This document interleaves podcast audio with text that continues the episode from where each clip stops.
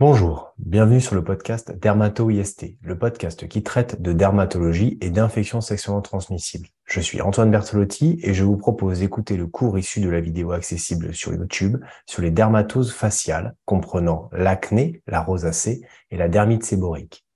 À la date d'enregistrement de ce podcast, je ne rapporte pas de lien d'intérêt majeur avec l'industrie pharmaceutique et je tiens à remercier les étudiants qui m'ont aidé à réaliser ce cours et tout particulièrement Antoine Villemart.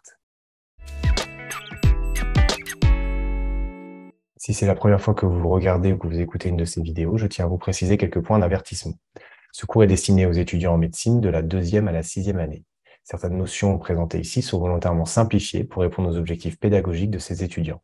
Ce cours est un complément visuel et sonore issu du livre Dermatologie du CEDEF, édité chez Elsevier-Masson. Il n'est pas exhaustif et ne fait pas foi pour les examens. Enfin, je tiens à préciser que certaines images peuvent être amenées à choquer le grand public. Quelles sont les situations de départ auxquelles vous pourriez être confronté par rapport à cet item? La première chose, c'est que bien entendu, on va parler d'acné. Donc, vous pourriez avoir une photo d'un adolescent présentant de l'acné avec la conduite à tenir. Les cicatrices anormales pourraient être l'objet également de l'initiation d'une partie des questions, puisque vous allez le savoir, vous le savez déjà, l'acné peut être à l'origine d'un certain nombre de cicatrices au niveau du visage particulièrement, mais également au niveau du dos ou du tronc. Les anomalies palpébrales, c'est peut-être un peu moins connu, mais dans le cadre de la rosacée, eh bien, sachez qu'on peut avoir des atteintes palpébrales et donc il faut savoir l'évoquer. Mais je vous ai aussi rajouté quelques autres situations de départ, à savoir les bouffées de chaleur. En effet, dans la première phase de la rosacée, on peut avoir des patients présentant des bouffées de chaleur, donc il faut savoir évoquer ce type de diagnostic. On peut également avoir une éruption chez l'enfant, effectivement. L'acné, la rosacée, la dermite séborrhéique n'arrivent pas spécifiquement que à l'âge adulte ou adolescent. On peut également avoir des formes chez les enfants, particulièrement sur la dermite séborrhéique et l'acné, donc il faut savoir l'évoquer. L'hirsutisme, on va le voir à travers les acnés en lien avec des endocrinopathies. Donc il faut savoir associer cette acné, cet hirsutisme à des maladies peut-être plus globales et particulièrement le syndrome des ovaires polykystiques. L'érythème, bien entendu, plusieurs des lésions qu'on va voir aujourd'hui sont érythémateuses, donc ça peut être la porte d'entrée d'une description d'une photo et puis ensuite du cas clinique. La demande, prescription de raisonnée et le choix d'un examen diagnostique, on va voir que c'est assez important puisqu'en fait, dans ces trois pathologies-là, il n'y a pas d'examen complémentaire spécifiquement à faire. Et donc, il n'y a pas de biopsie cutanée et très peu d'examens à type de prise de sang à faire. Par contre, l'une des principales prises de sang que vous pourriez être amené à faire, et surtout dans un contexte de dermite séborrhéique, c'est la recherche d'un VIH, la recherche d'une séropositivité.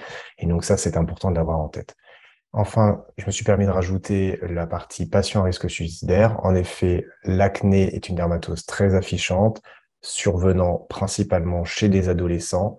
Et on va le voir, un des traitements que l'on peut employer dans le cadre de l'acné nécessite de s'assurer qu'il n'y ait pas de troubles de l'humeur sous-jacents. Donc c'est un élément qui est important à avoir en tête dans la prise en charge de cette pathologie. Alors, l'acné, tout d'abord, comme on l'a dit, c'est un diagnostic clinique. Il y a des éléments à rechercher qui vont vous orienter, mais on ne va pas faire de biopsie cutanée dans le cadre d'une acné. On va commencer avec quelques éléments de physiopathologie. L'acné, c'est une dermatose inflammatoire chronique touchant les follicules pilosébacés. La première composante à avoir en tête, c'est qu'il existe une prédisposition génétique qui va être à l'origine d'une hyperandrogénie périphérique par hypersensibilité des récepteurs aux androgènes sur les sébocytes. Le deuxième élément à avoir en tête, c'est qu'il existe une implication du microbiome avec Cutibacterium acnes qui va entraîner un certain nombre de marqueurs pro-inflammatoires. Ensuite, qu'est-ce qui va se passer au niveau de la peau? Donc là, si on prend cette coupe de la peau avec l'épiderme en haut, le follicule pileux, le derme, la glande sébacée et l'hypoderme, eh bien, dans un premier temps, on va avoir une hyperséborrhée. D'accord? On va avoir une production excessive du sébum par la glande sébacée qui va s'accumuler au niveau du follicule pileux. Deuxième partie, il va exister une prolifération des kératinocytes au sein de l'infundibulum. Donc à ce niveau-là, vous allez avoir une prolifération de vos kératinocytes qui vont entraîner une obstruction de l'évacuation de ce sébum. Et donc, on va avoir la formation d'une part de comédons fermés, puis il va y avoir une ouverture de ces comédons, on va parler de comédons ouverts. Enfin, il va y avoir une réponse inflammatoire du follicule pileux avec une rupture des parois et l'apparition progressive de pus, de débris cellulaires avec des polynucléaires. Donc, on va avoir effectivement, après, des lésions plutôt inflammatoires, érythémateuses au niveau de la peau. Quels sont les éléments cliniques à rechercher? Le premier élément, c'est une peau hyperséborrhéique, c'est-à-dire une peau grasse et brillante. Le deuxième élément, ce sont des lésions rétentionnelles avec des comédons ouverts ou fermés. Troisième élément, ce sont des lésions inflammatoires, des lésions donc papulo-pustuleuses ou nodulaires. Et le quatrième élément, ce sont des cicatrices. Premier élément donc, nous allons avoir une peau hyperséborrhéique, donc une peau grasse et brillante que l'on peut voir effectivement sur cette photo. Cela apparaît spécifiquement sur les zones riches en glandes sébacées, au niveau de la partie centrale du visage, au niveau du nez, au niveau du front, au niveau du menton ou encore au niveau des joues. Mais on peut également l'avoir au niveau des régions thoraciques supérieures, au niveau du dos ou encore à la face antérieure du thorax. Cette hyperséborrhée, elle est constante.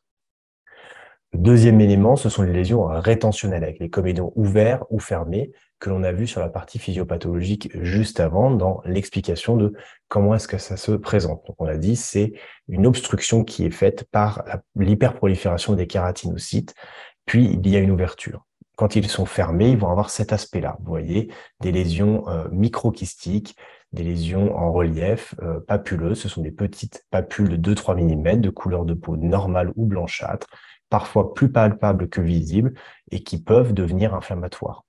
Elles sont liées donc à cette accumulation du sébum et de la kératine mélangée dans le canal folliculaire dilaté par l'obstruction de son orifice.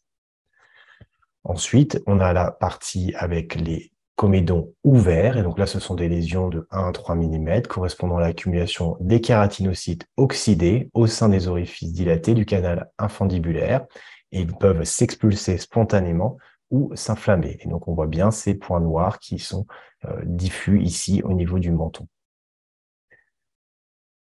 On revoit également sur cette photo quelques comédons ouverts avec un point noir ici, un autre ici, et puis des comédons fermés, donc à ce niveau-là où on n'a pas le point noir en regard. Vous voyez ici encore des comédons fermés.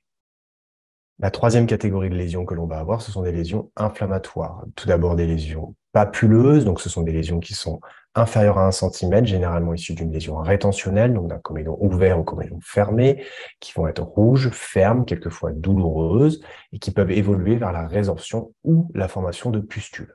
Les pustules, on les voit effectivement ici également sur cette photo. Elles sont habituellement issues de papules, au sommet desquelles apparaît un contenu purulent jaune par accumulation de polynucléaires. Et puis, on peut également avoir des nodules. Les nodules, ce sont des lésions qui font en général plus de 1 cm de diamètre, qui peuvent évoluer vers l'absédation et la formation de cicatrices.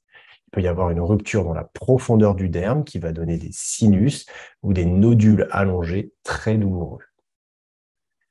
On revoit ici donc des lésions papuleuses, on voit des lésions pustuleuses, et puis on peut voir ici également encore des pustules à ce niveau-là, mais également un nodule sous-jacent et qui est souvent très douloureux.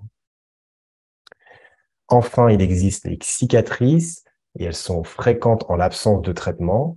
Donc, elles peuvent être plus ou moins profondes, parfois délabrantes. Elles sont essentiellement secondaires aux lésions inflammatoires, surtout si celles-ci durent depuis longtemps. Et elles peuvent être déprimées et sur la peau foncée, elles peuvent être hyperpigmentées. Donc, on voit ici des cicatrices multiples, plus ou moins profondes, et diffuse sur la joue. On peut voir ici au niveau de la région mandibulaire des cicatrices, cette fois-ci hypertrophiques, alors qu'on était plutôt sur des cicatrices atrophiques sur ce côté-là, et encore très inflammatoires sur certaines régions. On catégorise traditionnellement en différentes formes cliniques, et on peut parler de 3 formes cliniques principalement. D'une part, l'acné légère, ou dite acné rétentionnelle, c'est la forme la plus fréquente des acnés qui va débuter en général au niveau du visage, d'accord, on ne va pas avoir de lésions spécifiquement au niveau du tronc. Et donc ce sont les points blancs, ou les microkystes, ou encore les comédons fermés. Une présence également de comédons ouverts, donc de points noirs, et qui vont être localisés et ponctuels. La deuxième forme qui est extrêmement fréquente également, c'est l'acné mixte juvénile. C'est la forme la plus habituelle que l'on peut rencontrer dans la pratique tous les jours. Elle va débuter généralement à la puberté, on dit chez les filles vers 12 ans, chez les garçons vers 14 ans. Elle peut s'étendre au niveau du tronc, au niveau du haut du dos, au niveau du décolleté, et elle va avoir des sévérités variables. Ça peut aller d'une acné minime ou modérée avec quelques lésions rétentionnelles et inflammatoires superficielles, mais ça peut être aussi une acné plus sévère avec la présence de nodules. Et puis, on a des formes graves que l'on appelle l'acné nodulaire ou acné conglobata. Ce sont des nodules inflammatoires pouvant évoluer vers des abcès ou se fistuliser en profondeur. On parle alors de sinus. Il y a une extension au tronc fréquente, surtout chez le garçon, et une évolution chronique avec formation secondaire de cicatrices souvent très importantes. Donc ça, ce sont des acnés qui sont considérés comme graves et qui vont nécessiter une escalade thérapeutique beaucoup plus rapide que dans les autres formes pour essayer de limiter au maximum le risque de survenue de cicatrices par la suite. On distingue également quelques formes cliniques particulières. Alors rapidement, on distingue l'acné néonatale qui va être liée aux androgènes d'origine maternelle, qui va apparaître sur le visage dès les premières semaines de vie et qui est généralement transitoire et qui régresse spontanément. On a également les acnés liés aux endocrinopathies. Donc l'acné, ça peut être un des principaux signes de l'endocrinopathie. Il faut le suspecter lorsque vous avez une acné chez une femme avec une acné assez importante et résistante surtout aux précédents traitements que vous avez pu faire, mais également une acné accompagnée de signes d'hyperandrogénie comme de l'hirsutisme qu'on peut voir ici sur cette photo ou encore d'alopécie ou de troubles des règles. À ce moment-là, on va alors faire une exploration hormonale et on va rechercher un dosage de testostérone libre, de la 17-OH progestérone, du sulfate de DHA et de la delta-4 androsténédione. On peut également faire une échographie abdominopelvienne pour essayer d'identifier si la patiente ne présente pas un syndrome des ovaires polykystiques. Donc voilà une petite fiche rappel du syndrome des ovaires polykystiques avec les troubles des règles, des saignements excessifs, une infertilité, une résistance à l'insuline, la présence d'ovaires polykystiques, des problèmes de poids, des troubles de l'humeur, une hyperpilosité ou encore de l'acné. Donc sachez effectivement que l'acné peut être un point d'appel pour une pathologie finalement plus large. Donc, il faut rester très éveillé par rapport à ça et identifier les autres signes cliniques qui pourraient vous permettre d'orienter et d'aider au mieux votre patient. Il existe également des acnés exogènes, prédominance surtout de lésions rétentionnelles avec des comédants ouverts. Et donc, on peut identifier soit un rôle du contact prolongé d'huile minérale. On parle de boutons d'huile. Alors, ça peut être sur les cuisses, ça peut être sur les bras, principalement chez les garagistes, les mécaniciens ou encore les fraiseurs. Et puis, on peut aussi avoir des acnés liés aux cosmétiques avec des crèmes hydratantes qui contiennent des huiles végétales ou des poudres de pigments, essentiellement localisées au niveau du visage. Et donc, ce sont des acnés qui sont finalement induites par quelque chose d'extérieur. Donc, c'est pour ça qu'on les appelle des acnés exogènes. Il existe également l'acné prépubertaire, donc avec un début précoce et qui est souvent rétentionnel. Il existe également l'acné de la femme adulte, généralement chez une femme après 25 ans. Donc, soit c'est un prolongement de l'acné juvénile vers l'âge adulte. Plus rarement, ça peut être aussi une acné qui débute tardivement à l'âge adulte avec des lésions papuleuses, des nodules inflammatoires localisés plus spécifiquement au niveau de la partie basse du visage, au niveau de des mandibules. Et ce sont des lésions plutôt, par contre, rétentionnelles sur la partie supérieure du visage. Donc, face à une acné chez une personne, chez une femme depuis de plus de 25 ans, vous avez effectivement le diagnostic d'acné de la femme adulte qui peut exister, mais aussi, on en a parlé, des acnés dans le cadre d'endocrinopathie. Donc, n'oubliez pas d'identifier les autres signes cliniques et de faire des bilans complémentaires si c'est nécessaire. Enfin, il existe les acnés excoriés que l'on voit plus spécifiquement chez les femmes. Ce sont des lésions provoquées par des manipulations excessives de la peau ou du visage et qui vont aboutir à des érosions. Vous voyez sur cette photo que les lésions sont linéaires. On peut effectivement imaginer des coups d'ongles, des coups de grattage. Donc ça fait plutôt assez factice en fait. Hein. C'est des pathomimies où les personnes peuvent s'infliger d'elles-mêmes des lésions cutanées. Et donc, généralement, il faut essayer d'identifier des difficultés psychologiques sous-jacentes. On peut identifier divers diagnostics différentiels dans le cadre de lésions du visage, alors principalement les folliculites infectieuses, donc des folliculites bactériennes, des folliculites mycotiques avec du candida, mais aussi parasitaires avec le démodex, comme on peut l'avoir sur cette photo. On peut également évoquer les diagnostics de rosacée avec des lésions qui sont plus papulopustuleuses ou granulomateuses. On va revoir des photos dans le chapitre juste après. La sarcoïdose, si vous n'avez pas encore fait ce chapitre, eh bien sachez qu'on peut avoir des sarcoïdes à petits nodules au niveau particulièrement du visage. Et donc, ce sont des lésions généralement papuleuses, un peu cuivrées, infracentimétriques, millimétriques, diffus au niveau du visage. Donc, il faut savoir également évoquer ce type de diagnostic. Pour le coup, s'il y a des doutes diagnostiques, eh bien là, on peut être amené à faire des biopsies cutanées. Et puis, on peut également citer, par exemple, une syphilis avec une forme acnéiforme. L'élément prioritaire à vraiment bien retenir, c'est que vous n'avez pas, dans ces diagnostics différentiels, de lésions rétentionnelles. Donc, vous n'avez pas d'acné. Donc, soyez vraiment vigilant dans votre examen clinique à identifier vos comédons fermés ou vos comédons ouverts qui permettront de vous confirmer votre diagnostic d'acné. Si c'est pas le cas, alors ouvrez votre tiroir sur les diagnostics différentiels des atteintes du visage et recherchez, entre autres, ce type de pathologie, ce type de lésion. En termes de traitement de l'acné, eh bien, la gravité de l'acné va conditionner le choix du traitement et on va prendre en compte l'étendue et le nombre de nodules. Le cut-off est généralement mis à 3 mois pour évaluer l'efficacité d'un traitement et donc c'est important de fixer un rendez-vous spécifiquement à votre patient pour pouvoir s'assurer que le traitement a été fait correctement et de voir l'évolution et de surtout pouvoir proposer un autre traitement si ça n'a pas été suffisant. En règle générale, on dit acné légère, traitement topique, acné moyenne à sévère, traitement topique, plus traitement antibiotique à type de cycline, voire isotrétinoïde si jamais il y a un échec. Et si on est face à une acné très sévère, à ce moment-là, on fait de l'isotrétinoïde d'emblée. Alors, vous avez cet algorithme avec l'ensemble des différents traitements proposés par la Société française de dermatologie au niveau du centre de preuve de dermatologie. Vraiment, je vous recommande d'aller consulter ces documents-là qui sont très bien faits et qui permettront d'avoir un complément papier visuel de ce cours. Alors, quelques points sur les traitements topiques. La première chose à avoir en tête, c'est de faire attention aux UV, de faire attention au soleil. D'une part, parce que vous avez une destruction possible de ces crèmes, de ces médicaments à l'aide des UV, mais vous avez aussi des photosensibilités qui peuvent apparaître. Premièrement, les rétinoïdes topiques. On peut citer l'acide rétinoïque tout trans ou le trétinoïne ou l'acide 13,6 rétinoïque ou l'isotrétinoïde ou encore l'adapalène. Eux, ils vont avoir surtout une action comédolytique, d'accord? Ils vont avoir une action sur les lésions rétentionnelles, donc sur les comédons fermés ou les comédons ouverts. Ils ont peu d'effet sur les lésions inflammatoires, sauf l'adapalène.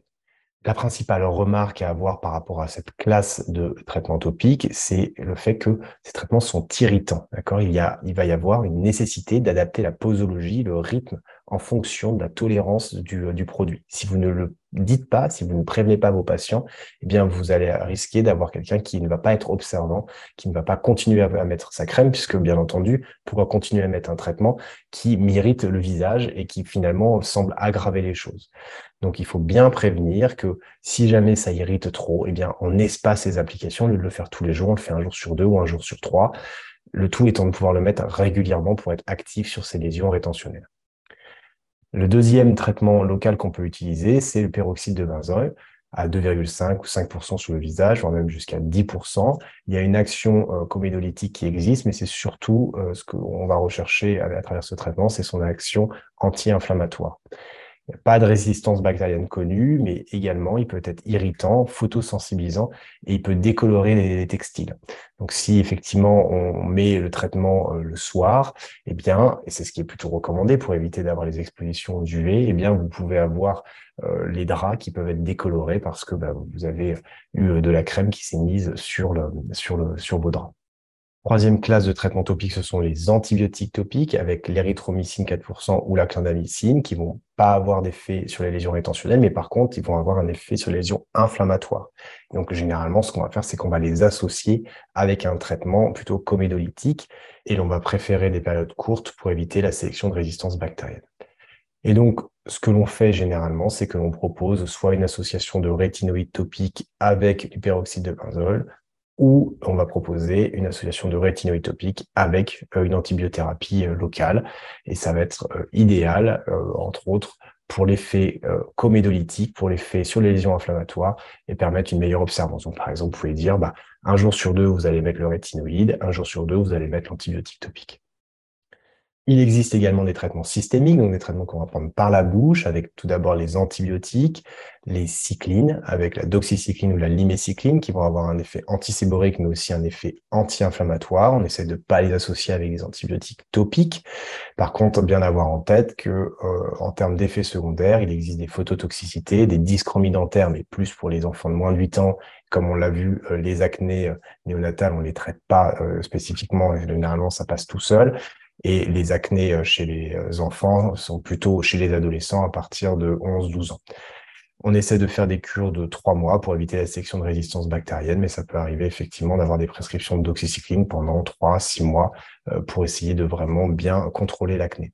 On peut éventuellement, en alternative aux cyclines, donc en deuxième intention, chez par exemple la femme enceinte, puisque les cyclines sont contre-indiquées chez la femme enceinte ou chez le jeune enfant, utiliser les macrolides avec l'érythromycine, roxytromycine ou josamycine.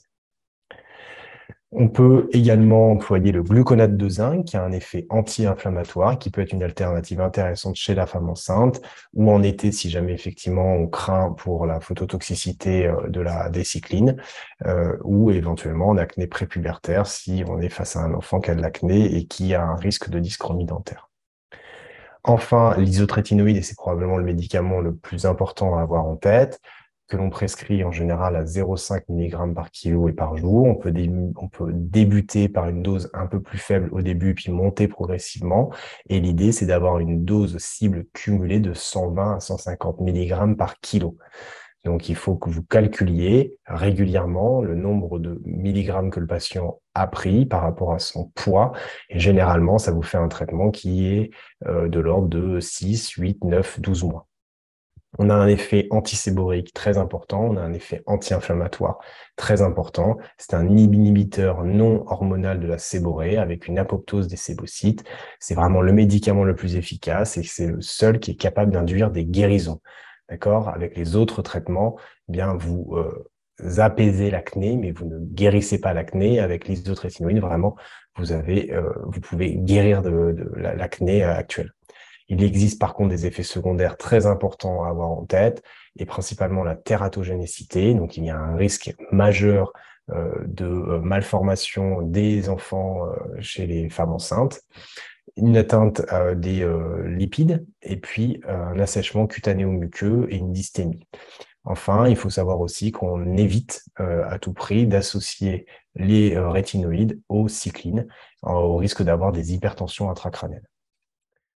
Donc, concernant cet isotrétinoïde, quelles sont les précautions et le suivi à avoir? Tout d'abord, la tératogénicité, on vient d'en parler, mais il est impératif que les femmes aient un moyen contraceptif qui a débuté un mois avant l'introduction du traitement, qu'il continue pendant tout le traitement et qu'il ne soit arrêté qu'un mois après l'arrêt du traitement. Et ça doit être proposé chez toutes les femmes en âge de procréer.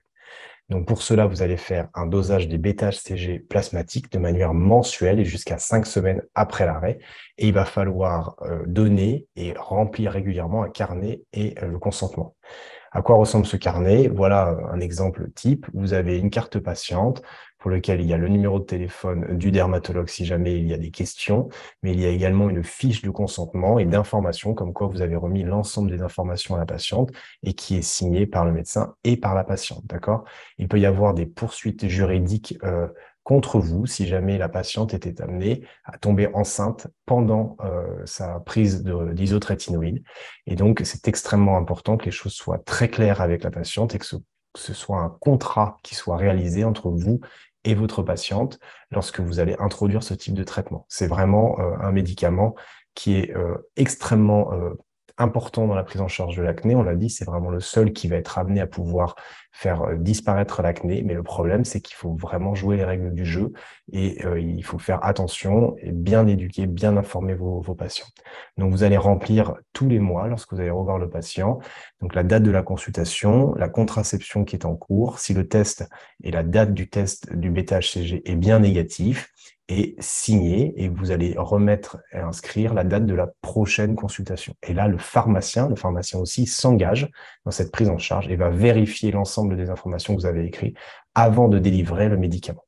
Donc, c'est vraiment quelque chose qui n'est pas négligeable, qu'il faut bien avoir en tête d'un point de vue pratique pour pouvoir prescrire de l'isotrétinoïde. Le deuxième élément, après la tératogénicité, c'est le risque de dyslipidémie et de l'élévation des transaminases. Donc, il y a un bilan hépatique et un bilan lipidique à réaliser une fois au moins au début. Et puis ensuite, en général, on le fait tous les 3 mois.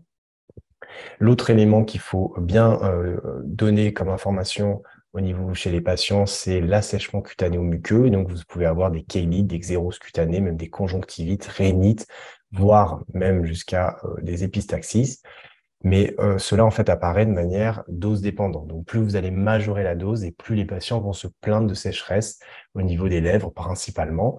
Mais ce qu'il faut bien avoir en tête, c'est que plus les gens se plaignent de chélite et plus ça veut dire que le médicament est efficace. Donc, c'est aussi un bon moyen pour pouvoir établir quelle est la dose nécessaire et quelle est la dose que vous allez pouvoir continuer par la suite pour pouvoir vous assurer de traiter correctement le patient. Si le patient vient vous voir et vous dit « Ah, j'ai pas du tout de chélite, tout va très bien sur ce plan-là, mais effectivement, les lésions n'ont pas beaucoup bougé », eh bien, vous savez, bien entendu, si les bêta-HCG sont négatifs, s'il n'y a pas d'anomalie au niveau du bilan hépatique et lipidique, vous pouvez majorer la dose et jusqu'à finalement que les patients ressentent ces sécheresses au niveau des lèvres principalement.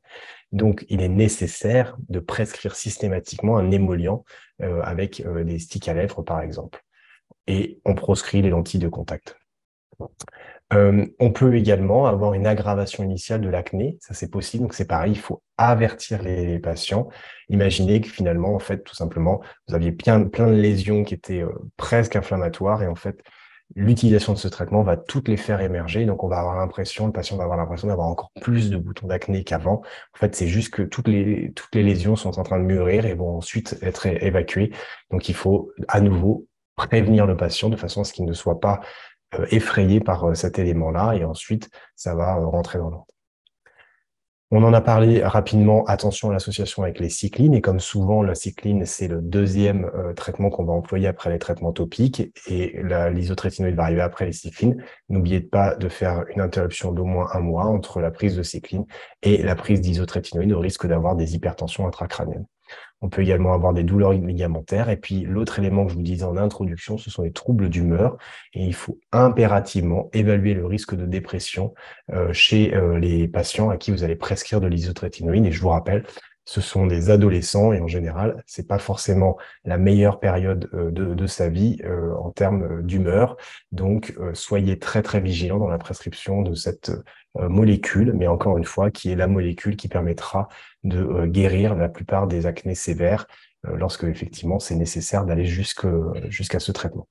Il existe également l'hormonothérapie, pour lequel les œstroprogestatifs ne sont pas recommandés en dehors du besoin contraceptif. Si tel est le cas, alors à ce moment-là, on va privilégier plutôt des progestatifs à faible activité androgénique, tels que des lévonorgestrel ou norgestimate. L'association acétate de cyprotérone et étinylestradiol peut être proposée en tenant compte des recommandations de la NSM concernant notamment le risque thromboembolique, et bien avoir en tête que cette association ne doit pas être prescrite en cas de traitement par isotrétinoïde car l'efficacité contraceptive est jugée insuffisante. Les indications des traitements pour l'acné, donc le choix des moyens thérapeutiques va varier selon le degré de gravité de l'acné. Cela va dépendre de l'extension des lésions. Est-ce qu'on est moins de la moitié du visage, plus de la moitié du visage, tout le visage? Le nombre de lésions inflammatoires va permettre aussi d'apprécier la gravité de l'acné. Et l'observance est souvent médiocre chez les adolescents. Donc, il est important, encore une fois, de bien expliquer les effets secondaires possibles pour s'assurer qu'ils ne soient pas étonnés de cela et qu'ils n'arrêtent pas le traitement dans ce contexte-là. Il est aussi important de bien proposer un rendez-vous de consultation dans un délai raisonnable de 3 mois pour juger de l'efficacité et marquer un temps, un objectif thérapeutique avec le patient. Les traitements topiques sont prescrits seuls pour les acnés légères et en association avec les cyclines pour les acnés sévères et aux moyennes.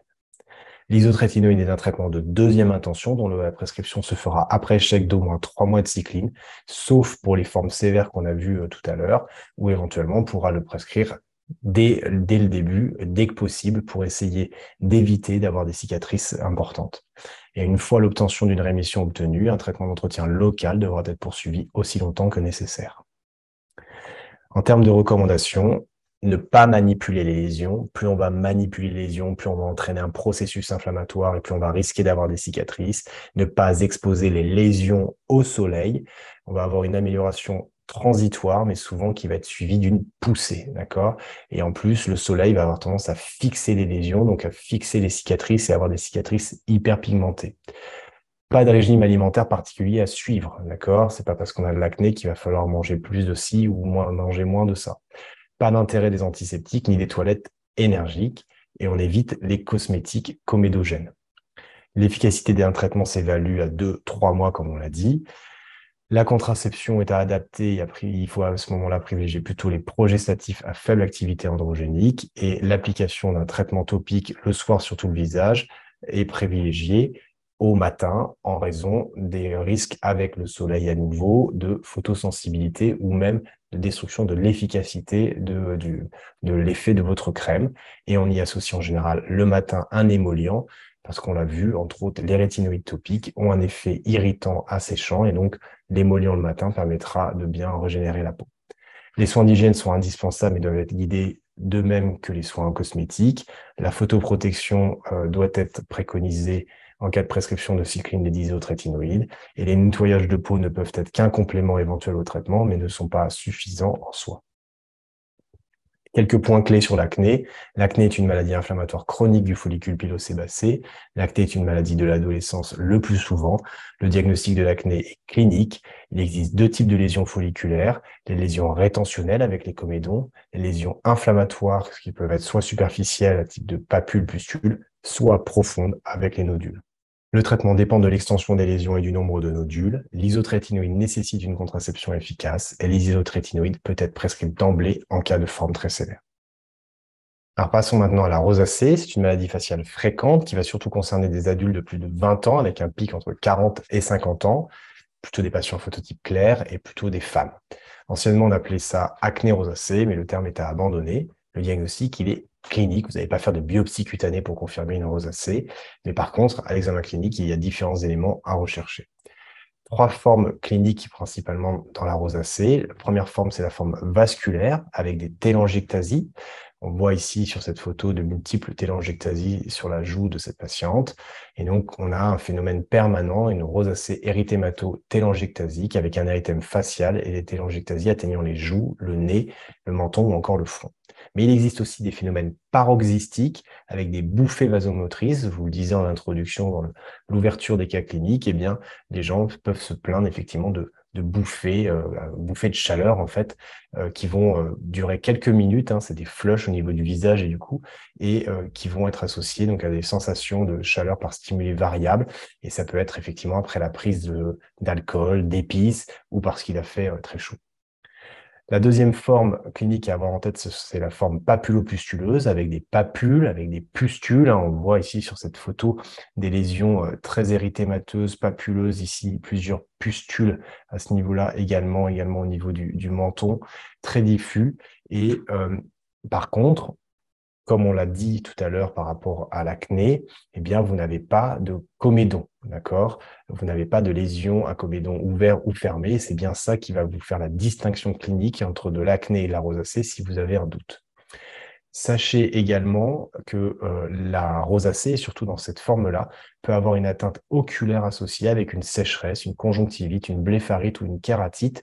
Et donc, l'atteinte des paupières est possible au niveau de la rosacée. C'est pour ça également, en phénomène introductif que je vous donnais tout à l'heure, eh bien, vous aviez la situation possible d'une atteinte de paupières. Et puis enfin, la troisième forme, qui est un peu plus rare, hein, qui est à la forme hypertrophique, qu'on appelle le rhinophyma, qu'on voit très bien également sur cette photo avec cette hypertrophie au niveau du nez. Ce sont principalement des hommes qui sont atteints, souvent des hommes de plus de 50 ans, et donc ils vont avoir un nez rouge volumineux avec des dilatations des ostia folliculaires et un épaississement cutané qui est progressif mais qui est permanent. Donc, pour reprendre les trois formes cliniques, on a donc la forme vasculaire avec la forme télangiectasique que l'on revoit ici également sur cette photo, la forme papulopustuleuse avec des lésions multiples également à ce niveau-là, ou encore la forme hypertrophique. Les traitements ne sont pas au programme du concours de l'internat, mais donc sachez qu'on va utiliser des lasers vasculaires, l'électrocoagulation ou encore des vasoconstricteurs par rapport aux flushs, entre autres, pour les formes vasculaires. On va utiliser plutôt des crèmes ou des gels avec du métronidazole, de l'ivermectine au niveau des formes papulopustuleuses. Et lorsqu'il y a des formes majeures, on utilisera plutôt des cyclines comme pour l'acné. Et puis pour les formes hypertrophiques, ce sera surtout du laser CO2 pour pouvoir désépaissir cette peau. En termes de diagnostic différentiel, eh bien, entendu, vous avez l'acné avec en général un terrain quand même qui est différent, hein, puisqu'on est plutôt dans le cadre de l'acné chez des sujets jeunes, des sujets adolescents, alors que là on a dit que la rosacée c'était quand même plutôt des sujets de plus de 20 ans, voire même plutôt autour de 40 ans. Vous avez des signes rétentionnels avec spécifiquement les comédons fermés et les comédons ouverts que l'on ne voit pas dans la rosacée, une hyperséborée et une absence de bouffée vasomotrice. L'autre diagnostic différentiel que l'on peut évoquer, c'est la dermite séborrhéique avec un fond érythémateux mais parsemé de squames grasses, une localisation différente qui va plutôt être au niveau des ailes du nez, du sillon nasolabiaux, au niveau des sourcils également, au niveau de la glabelle ou encore la lisière antérieure du cuir chevelu, donc à ce niveau-là. Mais vous pouvez aussi avoir des combinaisons entre la rosacée et la dermite séborrhéique.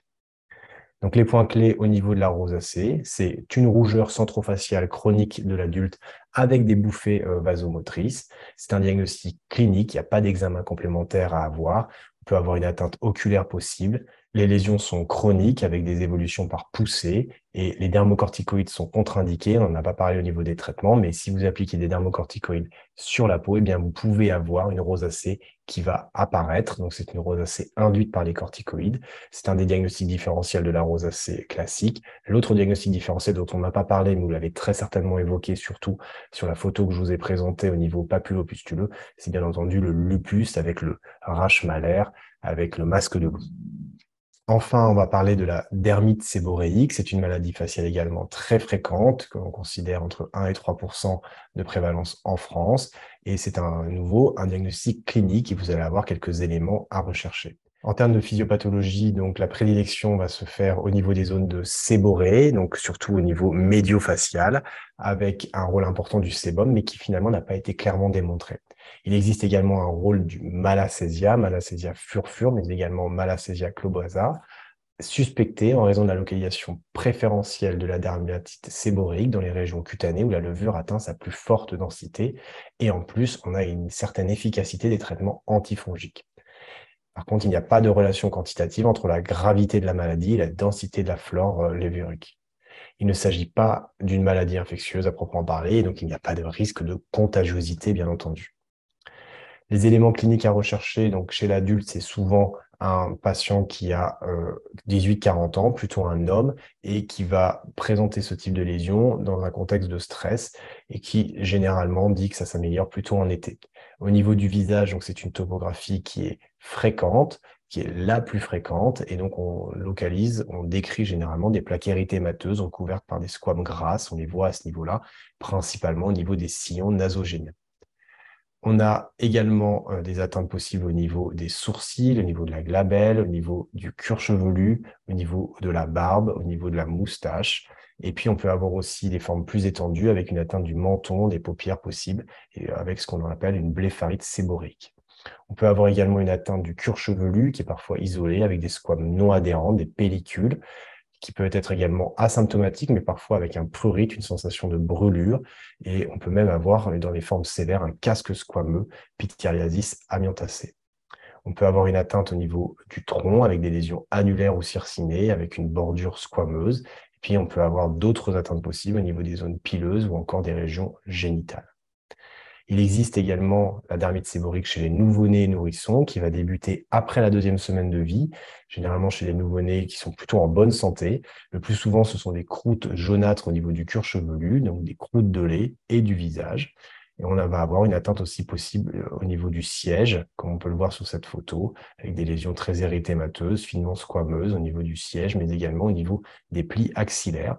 Rarement, mais ça peut arriver, on peut avoir des enfants complètement érythrodermiques, donc rouges à plus de 90% de la surface corporelle. Et dans les formes étendues, on parle d'érythrodermie de Leiner-Moussus, d'évolution généralement spontanément favorable, mais ça fait partie des orientations diagnostiques des érythrodermies chez les enfants. Il existe également des formes sévères et étendues chez l'adulte, plus fréquentes chez des sujets qui sont atteints de maladies de Parkinson et de syndromes extrapyramidaux iatrogènes, ou encore chez des patients qui sont alcooliques chroniques, ou encore des patients qui sont traités pour des carcinomes des voies aérodigestives supérieures. Mais surtout, retenez bien qu'il existe des dermites séborrhéiques chez les patients séropositifs pour le VIH, qui sont des dermites séborrhéiques graves et ou chroniques, et qui doivent surtout vous faire évoquer ce diagnostic sous-jacent. Et donc, devant une dermite séborrhéique qui est un peu atypique, qui est un peu résistante au traitement ou qui est particulièrement profuse, eh bien, n'oubliez pas de réaliser un dépistage du VIH, c'est extrêmement important. Voilà ici à nouveau une photo assez caractéristique avec les différentes squames et l'érythème des zones séborrhéiques où on va avoir, entre autres, une partie du rôle de la levure, à savoir Malassezia. Il existe également des diagnostics différentiels. Le principal est le psoriasis des régions séborrhéiques, qu'on appelle le sébopsoriasis. Si vous avez déjà fait le chapitre sur le psoriasis, vous avez très certainement déjà dû voir ce type de photo. Et donc, les deux dermatoses sont pas si simples que ça à différencier cliniquement. Et donc, il va falloir rechercher des localisations extrafaciales ou des antécédents en lien avec le psoriasis. Et donc, rechercher des atteintes au niveau du conduit auditif externe, au niveau des ongles, au niveau des plis inguinaux ou sous-mammaires pour un psoriasis inversé, par exemple, de façon vous orienter plus préférentiellement vers un psoriasis plutôt que vers une dermite séborrhéique, mais à savoir qu'il existe aussi des formes de chevauchement. L'autre diagnostic différentiel, bien entendu, c'est la dermatite atopique, et principalement donc chez les enfants, lorsque la dermatite atopique concerne les zones convexes du visage, eh bien, on peut avoir une difficulté dans des cas de dermite séborrhéique profuse de l'enfant, du nourrisson, et donc une distinction pas si simple que ça à faire entre la dermite séborrhéique et la dermatite atopique. Chez l'adulte, eh bien, il existe des formes d'atteinte de la tête et du cou de la dermatite atopique, et parfois, eh bien, c'est pas si simple non plus de la différencier avec une dermite séborrhéique. Quels sont les points clés de la dermatite séborrhéique? Donc, la dermatite séborrhéique est une dermatose fréquente. La dermatite séborrhéique touche de manière sélective les zones de séborrhée de la tête, mais également du tronc, avec un rôle probable d'une levure du genre Malassezia. Le diagnostic repose sur l'examen clinique, sans biopsie ou autre examen. La localisation la plus fréquente est au niveau du visage. Les nourrissons peuvent être également atteints, avec parfois même une érythrodermie qu'on appelle Leiner-Moussous. Et il faut absolument penser, en tous les cas chez les adultes, lorsque vous avez des dermites séborrhéiques profuses ou résistantes au traitement, à l'infection par le VIH. Le traitement est essentiellement local, avec les antifongiques, le gluconate de lithium ou encore même des dermocorticoïdes. Et là, on parle bien de la dermite séborrhéique et on applique les dermocorticoïdes vraiment au début sur la phase très inflammatoire, mais ce sont des traitements qu'on va arrêter assez rapidement au risque, pour le coup, de déclencher de la rosacée, comme on l'a vu juste avant. Il s'agit d'une dermatose chronique, évoluant par poussée et parfois favorisée par le stress et les contrariétés. Voilà, ce cours est terminé. Merci à tous pour votre attention. J'espère que ce podcast vous a plu. N'hésitez pas à revoir ce cours en vidéo sur YouTube. Si vous avez des questions, n'hésitez pas à les laisser en commentaire ou à m'écrire à dermato.ist@gmail.com. J'essaierai d'y répondre ou de réaliser du contenu supplémentaire pour clarifier certains points. À très bientôt sur Dermato-IST.